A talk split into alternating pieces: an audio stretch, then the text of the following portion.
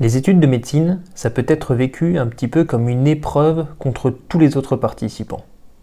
En fait, si tu regardes d'un peu plus près l'exercice de la médecine en général, tu te rends compte qu'en réalité, si tu veux être et devenir un bon médecin, tu vas devoir développer un sens aigu du travail en équipe. Dans ce podcast, on va voir différentes façons pour travailler en équipe et dans quel cas ce type de travail peut être rencontré et positif au cours de tes études et quels en sont ses avantages? Allez, c'est parti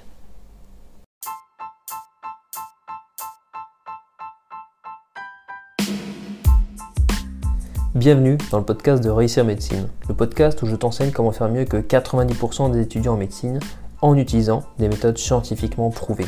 Si tu me découvres lors de cet épisode ou si tu me suis déjà sur ce podcast ou sur les réseaux sociaux, je suis chirurgien et ma passion est de te transmettre les méthodes qui m'ont permis de réussir mes études.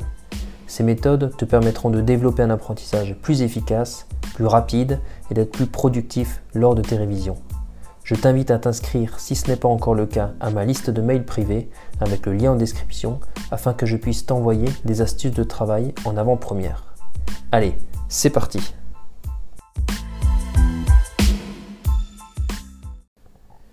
Alors, que tu sois étudiant en première année de médecine, première année de santé, ou que tu sois en sixième année de médecine et que tu prépares ton examen classant national, ou même que tu es déjà lors de ton internat, tu as pu au fil de tes études exercer avec des collègues étudiants ou futurs médecins en travail d'équipe.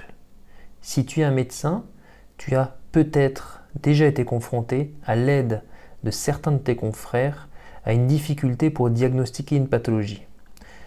Un patient qui présente un tableau étrange pour lequel tu n'arrives pas franchement à trouver une pathologie qui permettrait de cocher toutes les cases. Tu sais, un petit peu la manière des séries télévisées où plusieurs médecins se mettent ensemble pour discuter d'un patient et du diagnostic sa pathologie, du possible remède à introduire. Mais ça peut aussi être un travail d'équipe entre les étudiants qui préparent l'examen classant national de sixième année et qui essayent de résoudre ensemble des cas cliniques de dossiers préparatoires ou même un groupe d'étudiants à la bibliothèque qui essaie de comprendre ensemble comment résoudre certains mystères de la biophysique ou de la biochimie, tu sais, la résonance magnétique nucléaire par exemple. Le travail en équipe, c'est comme vouloir aller plus loin, plus rapidement, ensemble.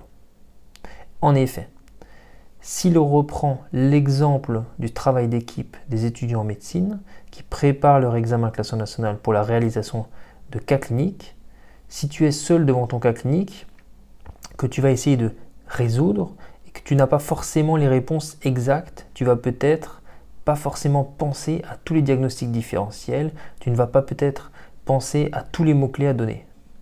Mais si tu travailles avec plusieurs collègues en même temps, chacun va pouvoir te donner un point de vue peut-être légèrement différent qui va t'aider peut-être déjà juste à résoudre le cas clinique, à trouver la pathologie, à trouver le diagnostic, mais aussi qui va te donner d'autres idées très fort probablement sur certains mots-clés qu'il aurait fallu ajouter. Tu vois, le travail d'équipe, c'est enrichissant, c'est motivant et ça peut aussi être très productif. Pour arriver à cette puissance du travail d'équipe, il est important de se concentrer sur différents critères du travail d'équipe qui doivent être strictement respectés pour qu'il soit en effet très productif.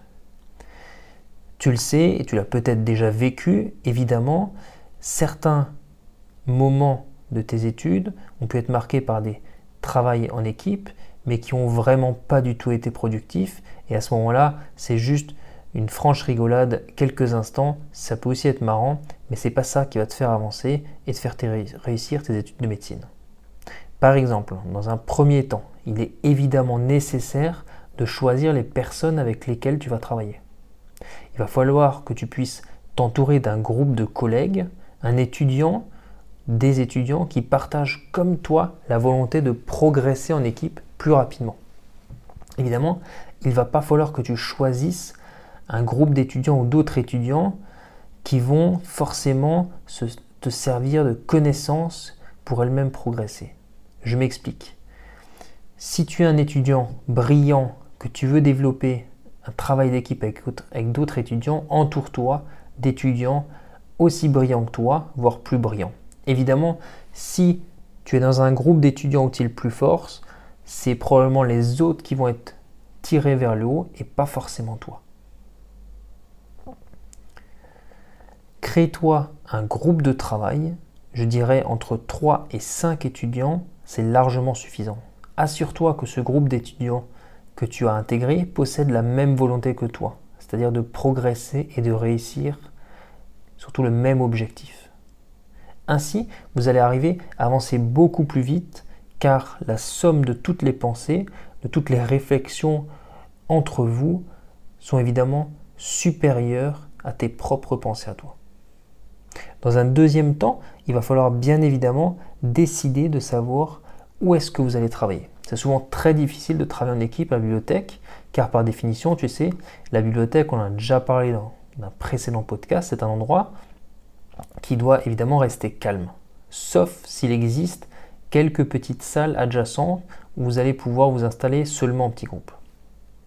Le plus habituel, c'est donc de travailler chez quelqu'un dans un appartement, quelqu'un du groupe, pour pouvoir réviser en petit comité. L'important évidemment, de travailler ensemble. Ça peut être facile à dire, mais très souvent, quand on se retrouve dans un groupe, on a tendance plutôt à vouloir rigoler, à se divertir. Quand on se retrouve à plusieurs, on a évidemment envie de discuter, de se raconter des choses, de prendre du plaisir ensemble et non pas forcément de travailler. Mais comme tu le sais, on en a déjà discuté dans un précédent podcast, l'important bien évidemment, c'est d'arriver à créer cette routine. Et cette routine, elle va évidemment devoir agir aussi lorsque tu fais un travail d'équipe. J'entends par là que si tu arrives chez quelqu'un dans son appartement, il va falloir que vous vous installiez confortablement, qu'il y a suffisamment de chaises, de bureaux, de places pour s'installer. Et tu peux bien évidemment parler, discuter pendant quelques minutes, mais il va falloir après se mettre au travail de manière intense. Commencer à travailler c'est important et il va falloir que tu le programmes. Essayez de vous fixer une heure fixe du début du travail, environ je dirais 15 à 20 minutes après l'arrivée de chacun au domicile. Fixez-vous aussi un objectif à réaliser ainsi qu'un moyen pour y parvenir. J'entends par là évidemment, dans les moyens pour y parvenir, c'est de réaliser un programme de révision de chaque phase du travail en équipe. Si par exemple l'objectif c'est de réviser, de comprendre et de faire des exercices au sujet de la résonance magnétique nucléaire, il va falloir que vous arrivez tous avec un certain prérequis. Évidemment, si certains de tes collègues arrivent sans avoir jamais lu ou entendu le cours, il est fort à parier que cette session de révision collective peut être non contributive. Donc, un autre point important, c'est évidemment d'arriver avec un certain nombre de prérequis déjà réalisés.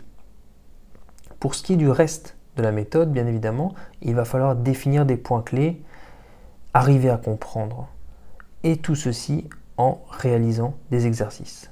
Alors moi, ce que je peux te proposer et ce que je te conseille, c'est de réaliser en équipe des exercices, chacun de, côté, de son côté pendant quelques minutes. Puis, une fois que tout le monde aura réalisé ces exercices, je te propose à ce moment-là de mettre ensemble les résultats que vous avez obtenus, de comprendre la démarche du raisonnement de chacun et à ce moment-là essayer de discuter ensemble pourquoi est-ce que vous avez eu cette démarche et comment est-ce que vous avez fait évidemment. Si une personne ou plusieurs n'ont pas réussi à faire l'exercice demandé et qu'une autre personne a réussi, bien évidemment, les personnes qui n'ont pas réussi vont pouvoir s'inspirer de la première qui a réussi mais à l'inverse, si tous les étudiants, si tous tes collègues pensent avoir réussi alors que les résultats sont différents, tu peux à ce moment-là commencer à discuter, argumenter chacun sa méthode pour a priori trouver celui qui a raison, celui qui a juste. Et en discutant une méthode, en réfléchissant, en argumentant, et eh bien en fait vous allez tous ensemble progresser en comprenant les erreurs de chacun et de chacune, comprendre son erreur et ainsi commencer à comprendre de manière optimum un cours. Alors si tu penses que ceux qui ont réussi ceux qui connaissent déjà le cours et qui ont déjà mémorisé le savoir ont perdu peut-être du temps, eh bien c'est totalement faux. Car ceux qui ont réussi par exemple un exercice, qui ont déjà compris leur cours, ils vont devoir réexpliquer ceci aux autres. Évidemment à ceux qui se sont trompés, qui n'ont pas compris. Le fait d'expliquer à quelqu'un comment faire, d'expliquer son savoir, d'expliquer sa compréhension d'un cours, d'expliquer un concept, va permettre, comme on l'a déjà vu dans un précédent podcast, une mémorisation active. Si tu as dû expliquer un de tes cours à un de tes collègues, je te parie tout ce que tu veux que si ce cours tombe à l'examen, tu sauras répondre aux questions puisque tu auras compris ce cours. Cette mémorisation active sera encore plus ancrée dans ton cerveau. Ce savoir-faire et ce savoir vont donc augmenter dans ta mémoire à long terme. À l'opposé, ceux qui n'ont pas compris cette partie du chapitre, qui ne sont pas arrivés à résoudre le problème, vont arriver en fait à comprendre les bases du concept. Et tu le sais, pour pouvoir mémoriser un cours, bien évidemment, la phase socle, c'est bien entendu de savoir et d'arriver à comprendre un concept. Une fois que tu as pu comprendre le concept, bien évidemment, à ce moment-là, tu vas pouvoir mémoriser et utiliser le savoir-faire. Si un de tes collègues a compris un concept, que toi tu n'as pas compris et qu'il te l'explique et qu'à ce moment-là tu arrives à comprendre grâce à l'exercice que tu viens de réaliser avec ces applications, tu auras appris de manière beaucoup plus intense ce chapitre et ce cours plutôt que si tu l'avais lu durant toute une après-midi en boucle sur ton bureau. Dans cet exemple, on a vu comment travailler ensemble des matières un petit peu comme la biophysique, la biochimie notamment, qui sont des matières où il faut comprendre le concept et leurs applications pour les examens. Mais tu peux aussi bien évidemment arriver à réviser ensemble d'autres matières en équipe comme les sciences sociales ou bien l'anatomie. Ces matières, tu sais, où il n'y a pas forcément d'application, mais plutôt la nécessité de retenir, on pourrait dire par cœur, un maximum d'informations pour pouvoir les retranscrire lors de l'examen. Comment faire pour réviser en équipe ce deuxième type de matière? Eh bien tout simplement en cédant des cartes mentales, les flashcards.